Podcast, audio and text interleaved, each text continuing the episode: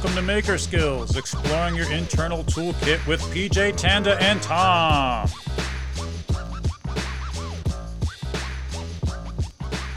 Welcome back, everyone, to episode 54. It's the Studio 54 episode, but we're not talking about dancing. Our skill topic for the week is reproductionizing, which sounds made up, probably because it is. Tom, mm-hmm. what skill class is reproductionizing? Oh, thanks for asking, PJ. I'm gonna I'm gonna go with an eight. It's an eight. I, I think I think it's probably an eight. I, I got to go with Tanda's answer, Tom. Ugh.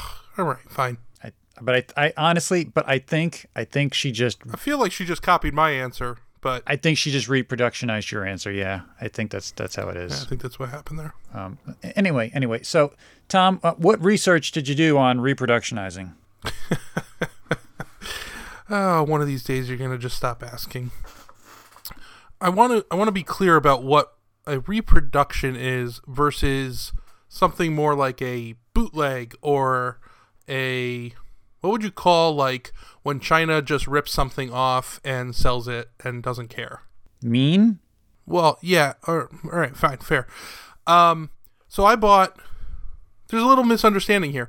I bought a chainsaw that is a clone of a Stihl 660. It's a big old 98 something cc chainsaw, and China makes it. I forget the brand. It sounds German, but it's a Chinese clone.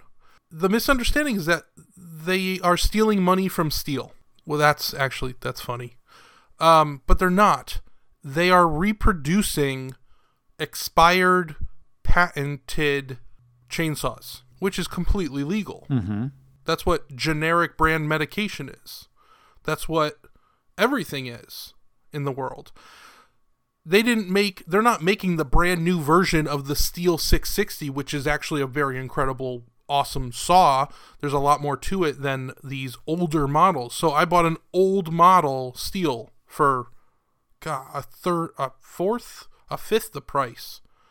So I just wanted to start the show off without doing my research, but clarifying what a reproduction is versus straight up theft. That that almost sounded informative. Oh, thanks, man. Yeah, that's a, a little attaboy. It was really close.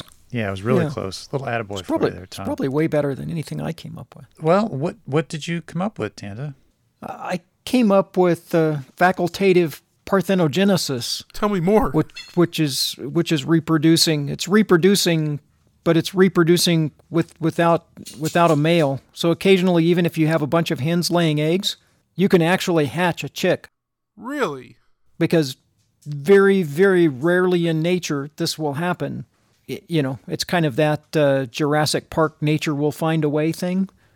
But apparently, a couple of California condors, uh, you know, did this, and so it, it made the news. What was it called? Facultative parthenogenesis. Sidebar, Tom. Yeah, I'm googling it now. Hold on. Yeah, this this sounds What like another. Th- I think she's making it up. There's no way that's a real thing. It sounds like she, this is. I mean, it sounds like immaculate conception to me. chickens Which, don't have. on your belief system, is a totally a thing. yeah, but birds don't have religion, so that can't be it. You know what I'm saying? Uh, I beg to differ. you you know of a bird that that you know goes to church? No, I just really like to differ. Oh, all right. Okay. Uh, you know what? Uh, uh, looks like Tanda's her feathers are ruffling. Okay, Tanda. Yeah. Exactly. Where did you find this information? Do I just I just found it when I was uh, looking up uh, re- reproductions, Oh, oh. and uh, and it's it's out there on the web in uh, in various places in the Journal of Heredity and uh, You know, we should we should probably let everybody know not to Google this subject this week. It's just you're gonna get things in your search history you just yeah. can't explain. Not that kind of reproduction, Tanda. oh yeah yeah most of the stuff I found I had to I had to delete. Oh man. Yeah, Oh, okay. Yeah, that's that's uh, that's not what we're talking about. but I thought that was interesting. Yeah. uh, that's a, that's one word for it for sure. That is that is definitely a word for it. Um, moving right along. I mean, I didn't want to take any superstitions. There there are there weren't there. Don't Google reproductive superstitions. Yeah, it's the I, uh, I'm gonna we're we're not going to talk about that. The nice man at the FBI. I explained it to him. Everything was fine. He just said, you know, this is becoming a habit. Let's not do this next week. I don't I don't have a comment on that. But what I will talk about is the the reproductions we're talking about is like uh, things things that, um, well, like the definition that Tom gave. But as I was searching, uh, one of the things I came across was I was looking up like reproduction parts, and what came up was OEM parts. And I realized that I don't know what OEM parts means, but I always thought that it meant that parts that were made by a different company than the company that actually made the parts, and that is not what that means. OEM stands Nope. for Original Original Equipment, Equipment. Manufacturer. Manufacturer. So that means that they made the parts for the company that's selling them. So it's it's the it's reversed from the way that I thought it was. Uh, but one of the examples that was given is uh, Maxtor makes hard drives for computers, and they would actually manufacture hard drives for computer companies like Dell or HP, and brand them as Dell and HP. But they were actually made by Maxtor. So there's a lot of well-known companies that make these products for other companies, uh, and sometimes there are companies that you've never heard of that make these products for other companies. But you can buy OEM prod, you know, parts or uh, complete things, complete tools, just like Tom was saying, and uh, you can get them for a fraction of the price because they are not under the original name. Yeah. They're listed as an OEM part or an OEM product. Yeah, we have a we have a huge like pharmaceutical place here, or not pharma. It's like uh, you know they make balms and salves and and herbal remedies and all kinds of stuff, and they don't have their own brand. They make them, they put them in containers, and then they contract with anybody and everybody to put their own branding on it and do their own marketing. And they may or may not change some little, you know, add lavender or something but they're strictly an OEM. And then it's up to somebody else to label it and market it. Yes. And that's all we're going to say about that. You've just entered the dealer's corner where bargains are currency. Prepare yourself. Okay. So we got two short ones. Uh, the first dealer's corner is called Ben's Bargain Trade. Uh, ben Wilson and I traded some parts. Uh, we just basically just, I sent him parts, he sent me parts back, and that was that. But I sent him, he needed a a new chuck for his drill press. He bought a new drill press, and he needed a JT33 chuck, which is a tapered chuck. And I happen to have a brand new keyless JT33 chuck. So uh, I sent him that along with a new old stock Sears adjustable auger bit, like, you know, a drill bit, uh, in its original plastic pouch because Ben collects Sears and well not just Sears, like any department store kind of things like Kmart and JCPenney, he collects all that stuff. And in return, he sent me a box of Delta goodies. Uh, I got a bell housing pulley cover, a motor mounting plate. Uh, these are all for uh, DP220 drill press. Uh, a return spring cover, uh, a long bolt, which I think is for uh, the column, the column lock, and then three handles, which appear to be cast iron, that are not of Delta origin, but were on a Delta drill press. So uh, I don't, I don't know. I've never seen handles like this before. the The stems and the ball are all one piece, which I've never seen. So I don't know where they're from. Uh, but that was that was the that was the deal there. And then today, uh, this is this is a long awaited tool for me. I have been trying to get a hold of all you know. I'm always looking for Thor tools, and this guy in New Jersey, uh, this deal is called the Thor Unicorn. So I have never seen this tool before, and I have not seen another one since. But I've been trying to get it for I think almost the last month. It's been going back and forth on Facebook Marketplace. So I paid for it through Facebook Marketplace, and then the guy was unfamiliar with how everything was supposed to be sent. and he was trying to send it with his own shipping. Then he thought he was supposed to send it with Facebook marketing shipping. Then he couldn't figure out what was happening. Like he, we went back and forth and back and forth for weeks, and then finally he just sent it to me. So I just got it today, and this is super cool. So it is a Thor Model 5037 electric drill. It's 220 volts, which means I can't test it, but it is a 3 8 model with a quick change head system. So this is an all metal Thor drill, and it came with three Jacobs chucks that were all the 32B model from 0 to 3 8 inch capacity. And then I don't know if these other two attachments were two flatheads or two chisel heads. I don't know because it's a really odd shape. But these things screw on very, uh, like it's a quick change system. Did you say the drill is 220 volt? Yes. A hand drill that you plug into the wall. Yes. I have no further questions. Continue. Yeah, I don't have 220 in the shop. Um, but the weird thing is, it had a 120 plug. So, like, I plugged it in and thought that I was going to turn on, and then nothing happened. And then I looked at the tag, and it's like, oh no, it's 220. I'm like, this this isn't a 220 plug. What? What? Maybe someone trying to fix it replaced a you know a, a broken plug and just didn't realize that. If that was the hmm. case, they fixed it about 60 or 70 years ago because it is an original old school plug. Huh. Like it's not new. It's it's it looks everything looks original, original cord, a a whole nine yards. Uh, but uh, this it just said electric drill. It didn't have any other any other uh, nomenclature nomenclature nomenclature. I don't know what Nomen, the word is nomenclature. nomenclature to differentiate it. And I feel like it should have. Uh, it, it like if you looked at the tag, it didn't even have an amperage rating and it didn't have an RPM rating. Like that wasn't stamped in, which I always find Oh, that kind of weird. Yeah. Yeah. Well, yeah, maybe 60 years ago that wasn't required. Maybe there wasn't some kind of UL requirement for that. No, but there's a space for it. Oh, it just wasn't stamped in. It just wasn't stamped. It didn't it didn't say the amps and it didn't say the RPMs, but it was just blank. Like whoever was stamping that day was like, "Nah, this one doesn't need it." Doesn't need it. I'm going to try ink today. Just see if that works.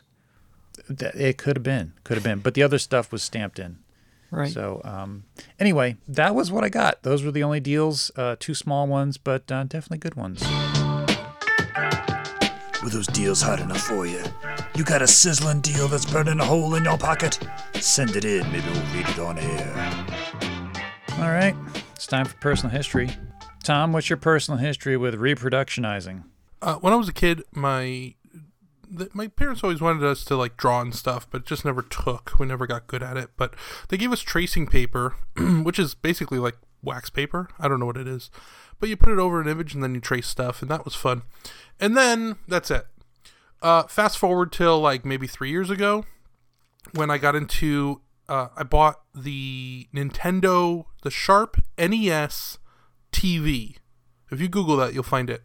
And I've talked about this before, but it's okay to talk about things twice or 50 times. But I got into that, and this is before I really started modeling things. It's way before Fusion. And the group, the Facebook group, has probably 200 members now. It's a very small niche thing. And the the entire group was about who has doors for these TVs. There wasn't really a whole lot to talk about within the group because it's a TV and it's a Nintendo and there's not a whole lot of detail there. But every single post was, "Hey, thanks for the ad. Uh, does anybody have doors?"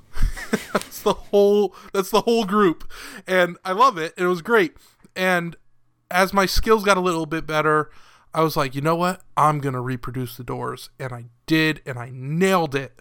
And I bought a big old printer and um, printed dozens of them and sold them, and it was very successful. I was very happy about it, and I still sell them occasionally today, but the market's super tiny. So I had to reproduce those.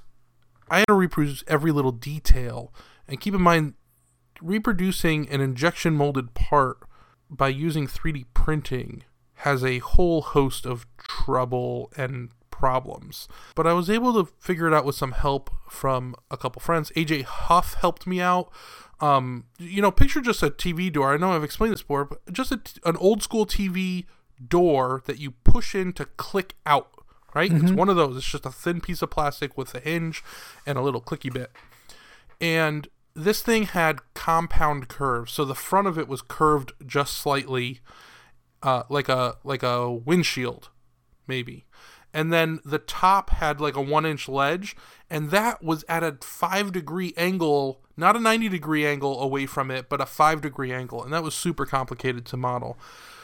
So I did that, and since then, I've done a few things. I'm not going to remember them all. Should have written them down before the show. But I just did a car part, my first car part, which I'm excited about. I'm excited about the potential. Uh, it's for a International Harvester Scout. Anybody know what that An is? international scout. Yeah, I have a friend who has one. Yeah. Yeah. Mm-hmm. So it's basically a Bronco.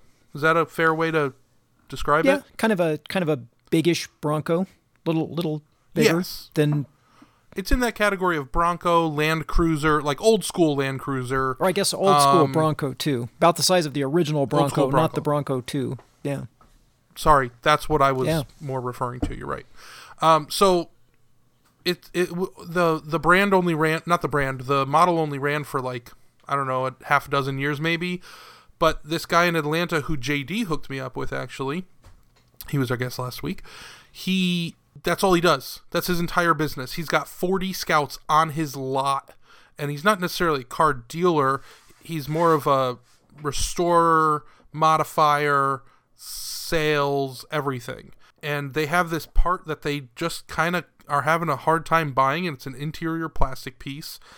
And I sent him a sample of what it would be like 3D printed. And they got it today, but who knows if they saw it. So I'll get info back on that. But that was tricky too because of the injection molding aspect, where the, just the rules are different you know so like this thing had weird flanges on it that i just can't print well so i actually you know where where maybe there's a big flange i just filled that entire space up with plastic because i that's easier for printing than it is for injection molding Right. right Yeah, as I'm as I'm listening to you say that, I, you know, it kind of divides making reproductions into two categories. I mean, there are reproductions that people want because they want to trick you into thinking it's original. Hmm. And those would be like maybe a faithful reproduction of the exact part.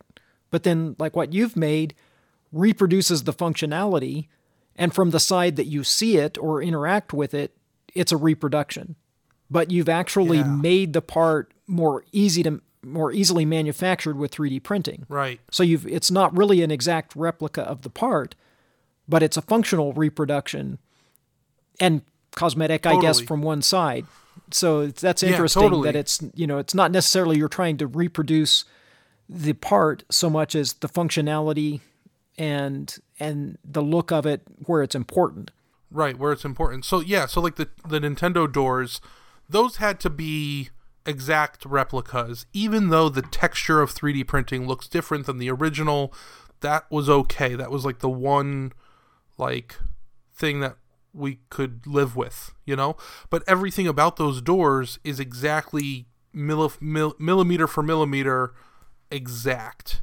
And this car part is just it doesn't need to be exact you know 360 degrees there there's there's some allowance for fitting it to 3D printing and if I think of another thing I'll think of it I'll I'll say it but I know I've done a couple other things where oh I just reproduced the Delta lamp that's right the thing PJ wanted to do and I just stole it from right under him that was fun the the little lamp that goes on old Delta drill presses and bandsaws and scroll saws I uh, I printed a couple of them already, and I threw some bondo on one of them and painted it, and it looks really really good. I'm I'm thinking about reproducing your reproduction. I- I'm thinking about take Do maybe it. taking your design and and printing it, um, or or getting one from you, and then casting it, Yeah, and then making uh, probably polyurethane casts, not not aluminum casts, although that's tempting as well. But seeing if I can make a mold to pour tough polyurethane copies of them, and Yeah. then then they can be made much quicker, and they'll be you know a rigid polyurethane. yeah, so cool. a resin resin cast Um, of that. A few have asked for for that purpose, and I'm like, maybe I should make like a casting blank. Which is would that be any different? Like, I mean, it would be split in half in a certain position, right?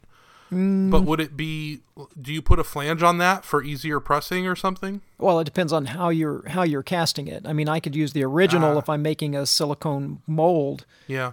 to cast it, but if I was going to cast it in aluminum, then I would probably want the original and a core. So I would want the outside that was just the outside, and then something to form a sand uh, core to put on the inside. So yeah, that would be that would be an interesting one to uh, to try and sandcast. Maybe if you stood it upright, Whoa. it would or upside down, probably upright. But yeah, that I mean, people cast bells all the time, so it wouldn't be that dissimilar than casting a brass bell. Tanda, does this exist? I just thought of it, but it's got to exist. Can you 3D print in a wax and then melt that out? Like, there's like wax casting process. Well, there, right? there, there are super accurate 3D printers that print in wax for the jewelry industry. They that There they do are, for rings okay. and stuff that are like Yeah. really really accurate tiny little prints. But there are sure. there's 3D printing wax that's made just for that. That's People cool. do bu- do uh, PLA, lost PLA also, where they just put it in a kiln and burn out PLA. and just do it anyway. That's cool. Yeah. My wife actually works. Her company makes. Uh, they own Loctite, Mm-hmm. and I didn't know this, but Loctite makes 3D printing resin for industry Yeah. and probably other, not you know, not just resin or whatever. Wouldn't the Loctite get stuck inside the 3D printer? I, I, Tanda sidebar. Yeah. What an idiot! Uh, Tom, Tom, I think you forgot to hit the button. Tom, you forgot to hit the sidebar button. Oh, sorry, I wasn't talking about you. Hold on. What an idiot! Uh, Tom, Still that- on, that was- Tom. Still that was on. a wrong button. That was a wrong Son of a. For, you know what? Forget it. I don't know how this thing works. That sidebar, PJ. Yeah. It, what an idiot. Yeah, he is. but we allow him to come back every single week. Yeah. I agree. What an idiot. Oh, ah, gee, me too. I don't think it's working anymore. We'll have to run a diagnostic later. Yeah. All right, Tanda, uh, what's your uh, what's your personal history with uh, reproductionizing? Well, I've I've got I've got two daughters. Not that kind, Tanda. Not that we already had this Oh. conversation in the history and fun facts. yeah, we We're- already covered that. Yeah. Yeah, yeah. No, I was kind of way off track. You know, I wouldn't have even wouldn't have even thought about like uh, making sketch reproductions until Tom said something. But a funny thing that happened when I was a kid. Well, it's funny now. It's one of those things that's funny now. I was making uh, replicas. I was making great big cutouts of of things. So I was taking like cartoon characters and and um, you know cards for, with with pictures of people on them and stuff and I was wanting to make great big replicas of those. So basically, what you would do with an overhead projector, but I didn't have an overhead projector. But I did have like this makeup mirror, like one of those magnifying makeup mirrors. And so I was cutting out silhouettes of these figures, and then I was placing them on the surface of the the magnifying mirror and propping it up on the bed so that I got this big reflected silhouette up on the wall. And then I could hang a big piece of paper up on the wall and trace around it. And and that was going swimmingly. And then uh, I went out. We had this little building out back. It was kind of our, our clubhouse, and I had some magazines or something out there. And I went out to rummage around those to find some more images. And I came back in, and the magnifying mirror, you know, had fallen off of its little prop down onto the bed. I knew that was going to happen. and and there was this smoldering hole in the paneling of my parents' bedroom, which was where I was doing this because that's where the light was coming through the window really good. Oh my god. And so then I had to uh, I had to go and confess confess that, but uh, you know I really built up what had happened and and how bad it was. And in actuality, the whole kind of just blended in with the paneling because it had all these like dark knot holes and stuff in it to make it look rustic. And so I, uh, I I didn't get in too much trouble, and I didn't burn the house down because I came back in, you know, while it was still merely catching the house on fire. That's awesome. Yeah, so that was my that was some of my early reproduction attempts. And then I, I think that most recently it's mostly just been casting reproductions using uh, silicone polyurethane resins to make reproductions of things that I make a mold in silicone and then and reproduce them. And I got into that to do what we were just talking about, and that is to 3D print parts, but for people who wanted a part that was somewhere in between a 3D print and an injection molded part. Could 3D print it, clean it up, spray it with you know like a high fill primer, sand it down, get it looking like a production part, and then make a mold of it and then cast multiples of it in polyurethane resin. And so that's probably the most experience I've had with uh, with doing reproductions. Is that fairly easy to do? It's not too bad, depending on the on what you're trying to reproduce. I mean, little figurines and stuff with undercuts, and I mean, it can be really complicated or it can be mm-hmm. fairly easy. And if you're making the part, or if it's an injection molded part and you kind of make it in the same way, it, it's usually not too bad, depending on how you know how complex the mold was that made the original part. Right. But you can do things you can't do. The other thing that's interesting about it though is you can do things that you can't do with with injection molding. So it really is kind of in between because you can pull, I mean, silicone molds are super stretchy. And so you can do all kinds of little details and you can have to a great extent undercuts and places inside that would be impossible to injection mold. But you could 3D print them, obviously, and you can also pull the silicone out from around them. And so you can make things that couldn't be injection molded. All right, so pick pick one of my products that I'm making. Would it be more economical, cheaper for me to mold them, or is that more expensive? If you were buying a lot of resin, it would probably be cheaper, pretty much on par, but it would be way faster. I mean, I can I can pour a resin that will kick off in two minutes, Kick off. It'll cure in two minutes. two or three minutes, five five minutes. Meaning, I mix the two parts. I might have a you know a five minute pot life. So I mix the two parts. I pour it in the mold. The catalyst kicks it off, and it hardens enough to take it out of the mold. I could be taking it out of the mold in ten minutes. Something that takes you eight hours to print. Okay, So that's that's more where the win is. but I can't do that while I'm sleeping, right? not without money. Okay, Yeah, no, you would you would have clear. to you would have to pay people to re- but that's cool though. That's something I'd want to look into. but you could 3D print. You could 3D print. The other thing is you could 3D print five of them and then cast five at a time.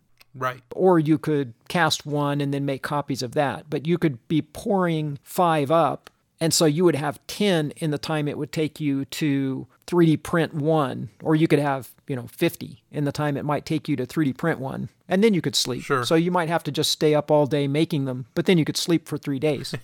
that's interesting. I'll have to I'll have to play with that. That's cool. Yeah, so I'd like to you know, maybe play with the retirement light or something along those lines and making a, a reproduction of it.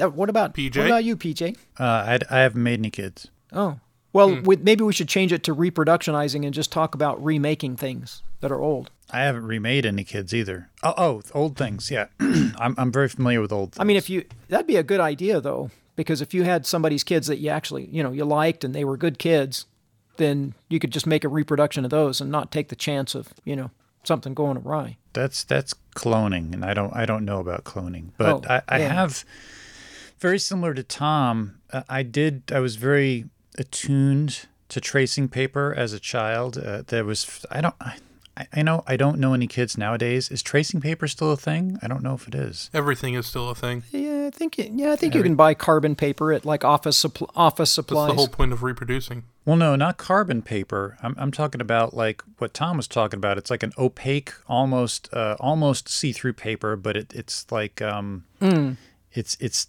it's textured. I don't know. It was never completely smooth. It was it was almost like uh, rice paper. That was that was sort of the, the Yeah. consistency. But you could you could use a vellum can or buy it. something that would be equivalent. Amazon's got it. They didn't give vellum to eight-year-olds. Okay, that was for the adults. Eight-year-olds got the the the garbagey transfer paper that we call tracing paper.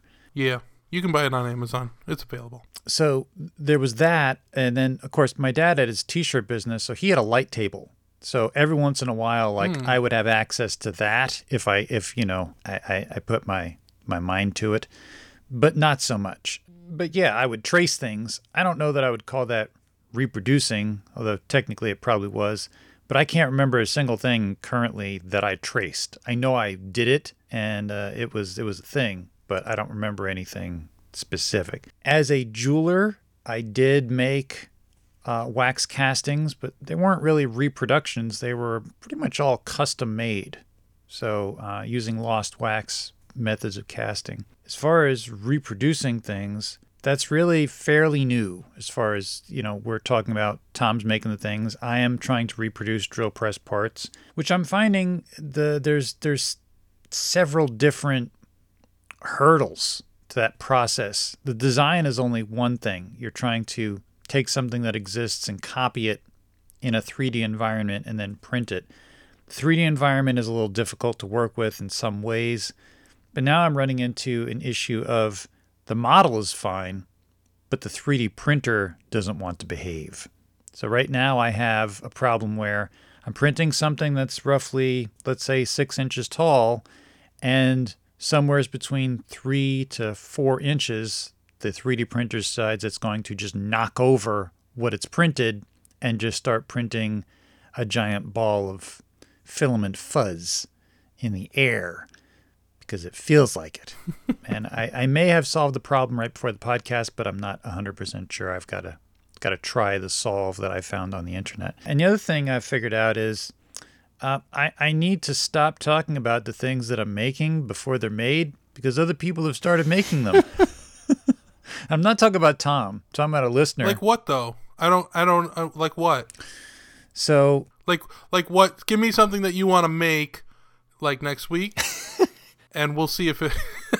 I'm not telling you, Tom. I'm not telling you. Don't give me real examples. we can talk about those things in the after show. Yes. So I'm I'm fairly certain that I talked about this on another show, uh, but there's a there's a, a gentleman on Instagram named Matt Fink, and he sent me he tagged me and Tom. Uh, he made a reproduction 3D model of a Walker Turner switch cover, which is is a very specific assembly that belongs on Walker Turner drill presses. And I'm fairly certain I talked about it, and he made it before I did. So I'm gonna stop talking about these things because people are making my things I will say this: I have infected my little Venn diagram circle of people, and they are all starting to do more designing and more printing. And I'm like, but wait, I want to do it, and I want to make money. which I think which I think is wonderful. That means it's a good idea. I mean, when you have an idea No, and people are immediately totally. like, "Oh, I want to do that," that's that's validation. And some will, but most won't. you know, I wasn't prepared for it. Not that I'd be prepared, but like, uh, I'll give an example because so Marsh, uh, Marsh Wildman made his own version of my drill caddy and printed it and uses it, and I think it's awesome. Mm-hmm. Yeah, saw that. He had questions along the way, and I helped him where I could, and I just wasn't like ready for that to be a thing. And I'm like, okay, like he bought a printer. Like I think, well, I might be wrong. I know he's had a printer. I think he bought an Ender three recently because he's like, I got to start doing this stuff again.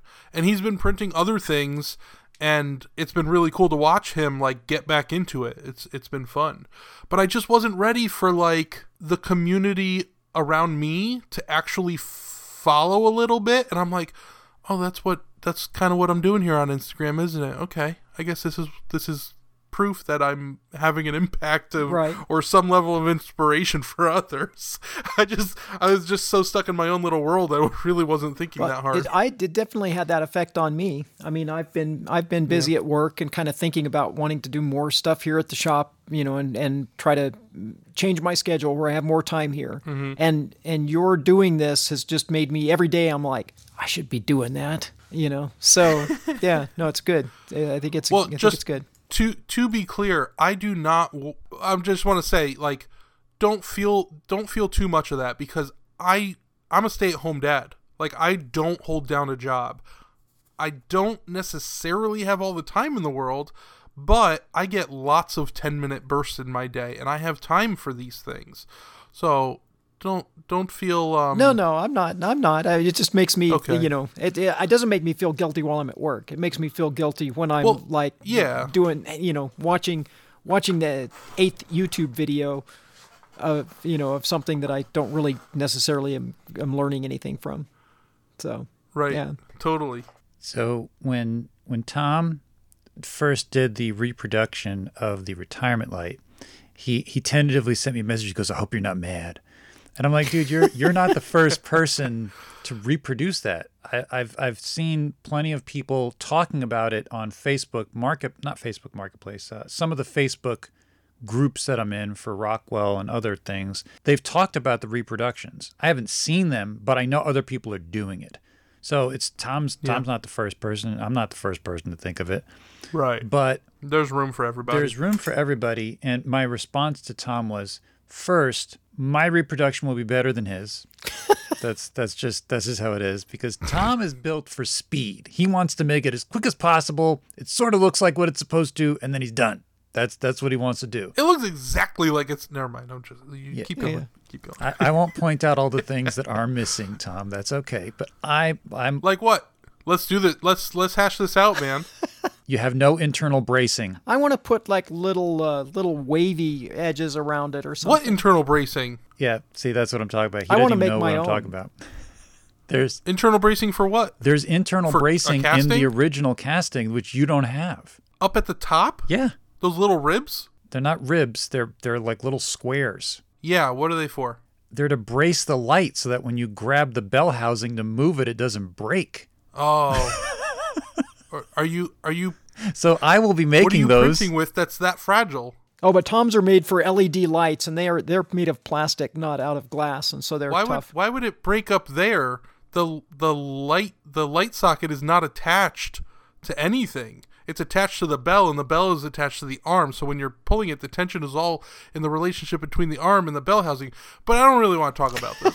right? Yeah, of course. So anyway, what I'm trying to say is mine will be more detailed than Tom's will be, but this should have been the after show segment. we should have argued about this. Well, maybe. But the other thing is, uh, I will be making two different versions of the retirement light. I will be making an original version, and then I will be making the Junk Hunter version, which will be oh so much more sexy. And I'm not going to say what that sexiness is, but when you see it, you'll, already told me for five dollars. Uh, message me and I'll tell you all about yeah, it. Yeah, Tom knows because we've already discussed it.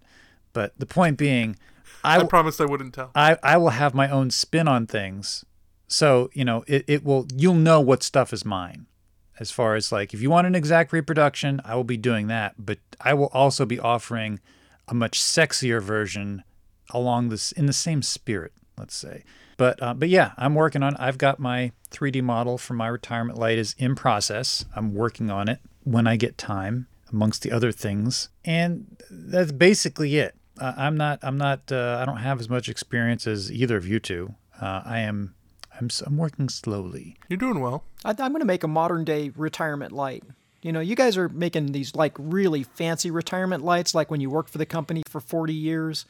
It that doesn't happen anymore. I'm making like a millennial retirement That's light. true. It's it's basically just a phone holder It's like a solo cup. that you can that you can clamp on your on your drill press and turn your phone light on. Yeah. It's just a solo cup with a LED in it. Yeah, yeah, pretty much. Yeah, it's like a solo cup, and it has a phone holder built into the top, so you can put your phone's LED light through it. Yeah. That's that's what you should do for sure. Well, shucky darn, I think it's time for one of them old timey commercial interludes and stuff.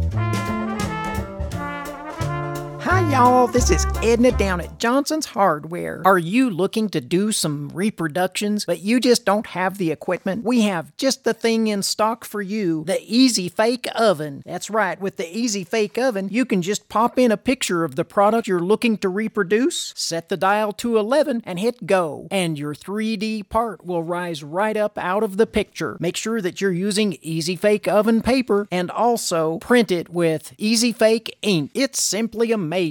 The 3D replica will look just like the original. And the best part is the Easy Fake oven is just $19.95. That's right, less than $20 here at Johnson's Hardware. Be sure to use Easy Fake oven ink available in 3-pack cartridges for just $111.72. Parts made with the Easy Fake oven will need to be kept at a nice even temperature of between 20 and 20.5 degrees C or they may deform and shrink back to their original picture. You'll find us at patreon.com forward slash maker skills. Well, dag nabbit, I need to get me one of them. Anyone know what street Patreon is on? I need to go. All right, it's time for crossbreeding. Tom, what skill goes well with reproductionizing? A keen attention to detail. What skill is that? I don't know. I was hoping that was good enough. That's all I wrote down. That was a description. Yeah. Whatever skill goes well with that description, that's that's Uh, do, skill. do you do you mean observation? yeah, I guess so. Is that a skill? Definitely, yeah. Do we observe that as a skill? Yeah, observation. You need to be able to see the details. Sometimes you don't see the details until you make the first one and you go, "Oh, I forgot that thing." And then you have to add it, which means you probably have to redesign the entire thing from scratch because 3D print or CAD software. That's been my life recently. That sounds very depressing, Tom. No, it's a lot of fun. Tanda, what skill goes well with reproductionizing? I'm going to have to say re re envisioning. I, th- I think a lot of times you're doing a reproduction, you're doing it with different tools than the original. Yep. And so I think uh, just looking at the final part, kind of discarding how it was made originally and dreaming up how you would make it with what you have. that sounds about right to me, for sure. Yeah. I like it.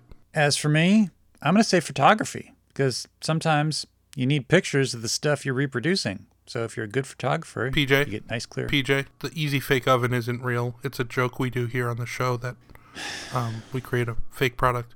The picture thing doesn't work. Tom, sometimes you, you don't have a physical object to, to make a reproduction of. You need pictures of the thing.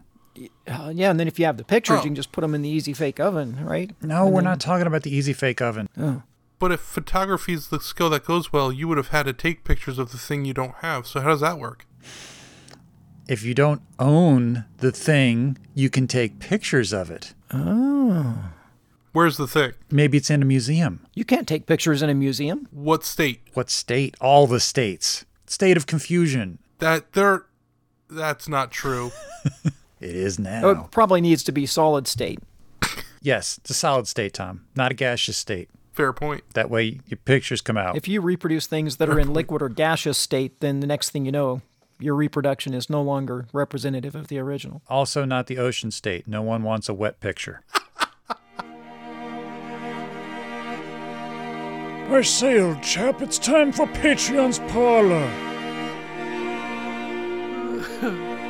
What are we doing next? Short and sweet? Well, if you weren't talking, you'd hear, Tom. We're doing Patreon's parlor.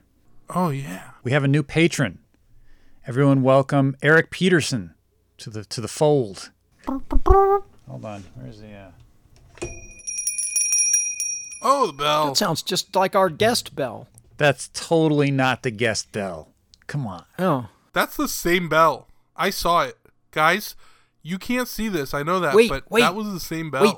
It it could be a reproduction. Oh. Oh, she might be right. Yeah. All right, fair enough. Fair play.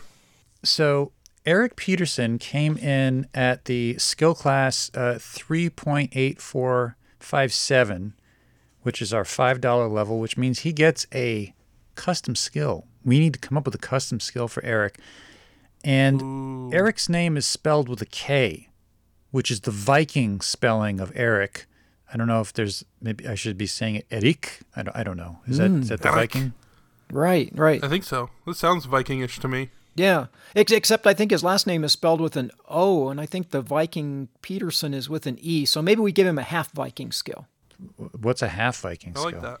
I don't know. We have to come up with it. You don't know? Well, it's like like a Viking skill is sailing. So what's a half Viking skill? Like he gets a dinghy? yeah. You don't always make it to the other side.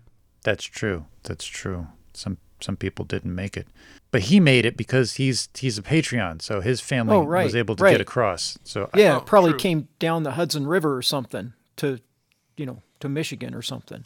somewhere. I, I, Yeah. I don't I don't know where he is, but I don't know. I'm thinking of Vikings, and the the things I think of is hammers and axes. Like that's that's what I think of when I think of Vikings. I don't know why. Mjolnirs? Well, I think I think of hats with horns on them. I do too. Okay, yeah, yeah. Vikings had the horny Minnesota hats. Vikings. Okay, so so th- that's the pool that we have to pull from as far as a skill for for Eric. Yeah. Maybe maybe he can pull an axe out of a hat That's a good idea. That's a good skill. or a rabbit Wait. or Oh, a rabbit joint. like a magic trick? Yeah. Well, no, I mean if you could just pull continuously pull axes out of a hat. That could be really handy. That would be a, Yeah. That'd be a cool skill.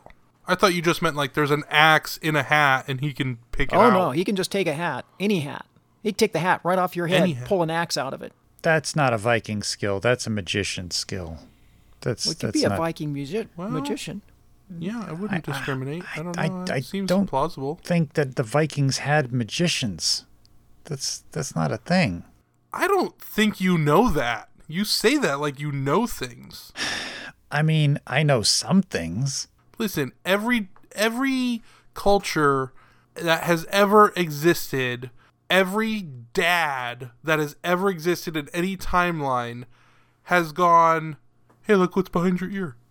Ev all of them. So I think Viking magician is plausible. Okay, so according to your logic, Tom, um, Eric should be able to walk up to a total stranger and, hey, what's this behind your ear? And just pull like an axe out from behind the guy's ear. Definitely. No, only if they're wearing a hat. Are you listening? Not a lot of people wear hats anymore, Tom. I don't, I don't think that's a good skill to have. Well, lots of. I'm gonna look up how big the hat industry is right now. I think you're wrong. I'm I'm, I'm looking up Viking magi- mag- magicians here. It's, uh, I- I'm talking about Viking hats, not just like baseball caps. Like, oh, Oh no, we're talking any hat. I mean, like other than like A- Izzy Swan or Pat Lapp, I mean, the the horned hat industry is is not that large. Well, I know, but the thing, the truth is, Viking hats never had horns. That's a that's a weird made up holiday thing. Oh, um, Tanda, I I think we've we've come into some muddy water here. I don't I don't know what to do from this point. oh man. Well, we we've got to stick with the original theme, unless we can come up with something else. Well, I mean, Vikings wore a lot of like furred clothing. You know, they they were you know hunter gatherer. I mean, they gathered a lot of gold and stuff. But I mean, I don't I don't know. I'm not a Viking expert. Hmm. Just to give you a quick idea, the hat market revenue was um, seven thousand four hundred forty six million dollars in 2019. Just to give you, so hats are a thing, man. They're everywhere, and if there was an axe in every hat, that'd be a pretty cool skill. I mean, that would tank the axe market if you think about it. That's true. If you could just pull axes out of all those hats, I mean, then all the axe makers would be really ticked off. Well, would they be original axes or would they be replicas? They'd have to be reproductions. We don't want to we don't want to hmm. sink the axe market, so maybe he can pull an axe out of a hat, but it's like a rubber axe. So it's still a pretty good trick, but Oh, that would make Vikings. Vikings would be really mad then. yeah. Maybe it disappears at midnight. Oh yeah, temporary hmm. axe. Yeah, I like that. Well, Vikings were definitely tied to the water. What if you get the axe wet? It dissolves. That's that's solid. I like that. Got to put some limitations on these skills. We can't be giving people all kinds of crazy skills All right, all right. that can ruin the entire economy and planet. You put it in Evapo-Rust and you just get a handle back. Okay, here, here's okay. I like the yeah. So this this is where we're going. So he can't pull an entire axe out, but if he has a handle, he could stick the handle into a hat, and it will come out with an axe head on it. But if you get the axe head wet, then it'll dissolve. Oh yeah, that's a, that's a good skill because lots of people can handle an axe, but not many people can axe a handle. That's what I'm. Yeah, Yeah. I'm saying that's that's a good skill to have. Yeah, re-axing handles. Yeah, Interesting. yeah, you don't hear about a lot of people who are who are re-axing handles these days. All right, so the skill is called axillation. Perfect. Yep, I like that. Axillation. All right, Eric Peterson. Uh, by the power invested in the three of us, we bestow upon you the skill of axillation. Thank you, Eric. Thank you, Thank, thank, you. once again. And and you're welcome. Indeed. Nothing better than the Queen's word. Hmm. Cheerio. All right, it's time for short and sweet. Tom, do you have anything to wrap up the show? I don't think so. No, just keep making stuff, people. Okay, keep keep yeah, people keep making stuff. Tanda, what about you? Anything to wrap up the show? Um, yeah, a couple things. One thing uh, last week I mentioned uh, when I was when we were going through what we were watching, I mentioned that I'd been watching uh, someone on YouTube that was doing a lot of silicone mold making and and molding, and the name is Robert Tolone. I think that's uh, typical spelling of Robert, and it's T O L O N E, Robert Tolone. And just a lot of like tips and tricks on cutting molds and molding, and you know, just been doing it for 30 years. So just lots of insights. into making molds that work and don't get bubbles in them and so forth. And then the other thing is uh, if you have access to or have a Formlabs like an SLA printer, there are a lot of resin printers now that have castable wax that we were talking about earlier. So it used to be a very specialized printer that the jewelry making industry used. But now, if you have access to a Formlabs printer, or you can just use Formlabs material, they have uh, castable wax resin. Then we can have it at our maker space because we have a jewelry lab there, and it's it's really cool. You can do some teeny tiny, really fine detail with it. It's impressive. That's cool. Very cool stuff. Well, uh, as for me, a couple days ago was Halloween, and while everybody was outside dressing up in costumes and getting candy and, you know, freezing their butts off, I went over to my buddy Kyle's house and I machined something for the very first time. That's very cool. Yeah. Only I said, mm, "That's very cool," Yes, yes. because I didn't want to interrupt you. Yeah, but now I've Oh, interrupted you. like like at on. least eight, eight times now by now. But uh, anyway, Uh, Tom, sidebar. Yeah, awesome time. I, I I don't really have anything to say. I just didn't want PJ to get get yeah, going I again. know. I figured. Yeah. I figured Okay. as much. Oh, look. Yeah. Okay. Let's just let's slow him down a the redness is is subsided. He's he's calmed down a bit. Go ahead, PJ. So I, I've got this elevator that came off the Walker Turner drill press, and it didn't have a handle, but I had bought a bunch of uh, wheels, cast wheels for most likely for lathes, and I have about 25 of them. And I found one that was the right diameter to fit the shaft where a handle would go on this elevator. But the elevator has a pin going through it, which the handle has to seat onto in order to drive it. And this one actually, this handle has a keyway in it instead of a notch for a pin. So uh, I went over to Kyle's and we, it took a bit of doing to get this hooked up to Tom's got a blue sheep. That thank you for that distraction, Tom.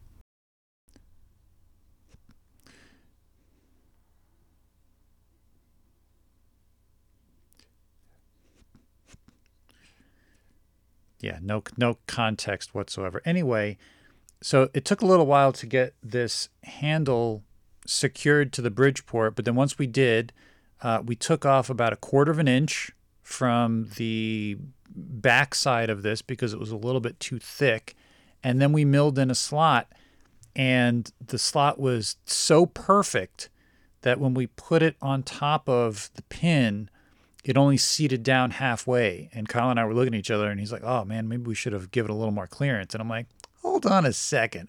And I got the acorn nut, and I just started screwing it on, and it just seated down perfectly. Like it was just that close enough that it just needed a little pressure, and uh, and it was great. Everything was, was perfect. It's going to uh, it's going to work fine. And uh, and then uh, we went. I went inside, and uh, his uh, girlfriend Christina had cooked us a really really fantastic home cooked meal. No candy, but it was tasty. And then we just uh, we chilled out with her and her brother, and uh, and that was that was my Halloween. So That sounds nice. Now, did you cut the slot in two passes or one pass or? So we we didn't have an end mill that was the exact width of the slot, so we used a smaller end mill, and we took several shallow cuts to get it to depth. But then once it was at depth, then we we were using the DRO to get everything centered properly. Right. And once we had it to depth, then we just moved the the end mill over, and then it was really a very shallow sort of side pass to get it the rest of the way. Right. Yeah, that that can sometimes result in a in a taper, just because the tool is deflecting more at the end than the. we went super slow. So it was, uh, Yeah. we were both, and I, Kyle started, but then he's like, hey, you want to do this? I'm like, yeah, I want to do it. So I did a little bit. Well, that's very good. So when are you getting your Bridgeport? Because I know they just drop from trees where you're at. I, I, you know, I mean, people are just like putting them out by the garbage. I, I've already got five. I, I don't want to tell you guys. They're all out in the driveway. Yeah. Man. Yeah, it, it was bound to happen. Yeah, I know. I know. I didn't want to tell you. I didn't want to spoil your mood, but yeah, I've, I've got like, If you could put one in some bubble wrap and send it my way, I'd be appreciative. oh, I just heard something. Hold on, let me look out the window here. Oh, oh, I, I think there's six now. They must be reproducing. Oh, jeez. Some people have all the luck. I'd like to thank our top Patreon members, which is, of course, our very own Tanda and Creator Nader, who are our top Patreon supporters. And this is the end of the show. We are now going to go do the secret segment, which only our Patreon members will hear. Ah, so Cool. I get for the to listen. rest of you guys, yeah, Tanda gets to listen. Tom doesn't. That is fact. That's okay. His sister will tell him. That's true. That's true. She messaged she messaged me the other day. She's like, "Oh, I forgot I signed up for that." we need a lot of other people to sign up and forget. That's that's definitely on the uh, list. But thanks for tuning in, guys. Thank you for listening to this episode of Maker Skills. If you should need more skill information, you can find us on Instagram at maker.skills. You can also email us at makerskillspodcast at gmail.com. You can find me at PJ Galati, son of the Junk Hunter, on Instagram and YouTube. You can find Tanda at Tanda Madison on Instagram, and you can find Tom at Infinite Craftsman on Instagram. We welcome any comments. Please leave us five star reviews on Apple so that we can make more skill madness come your way. See you next time.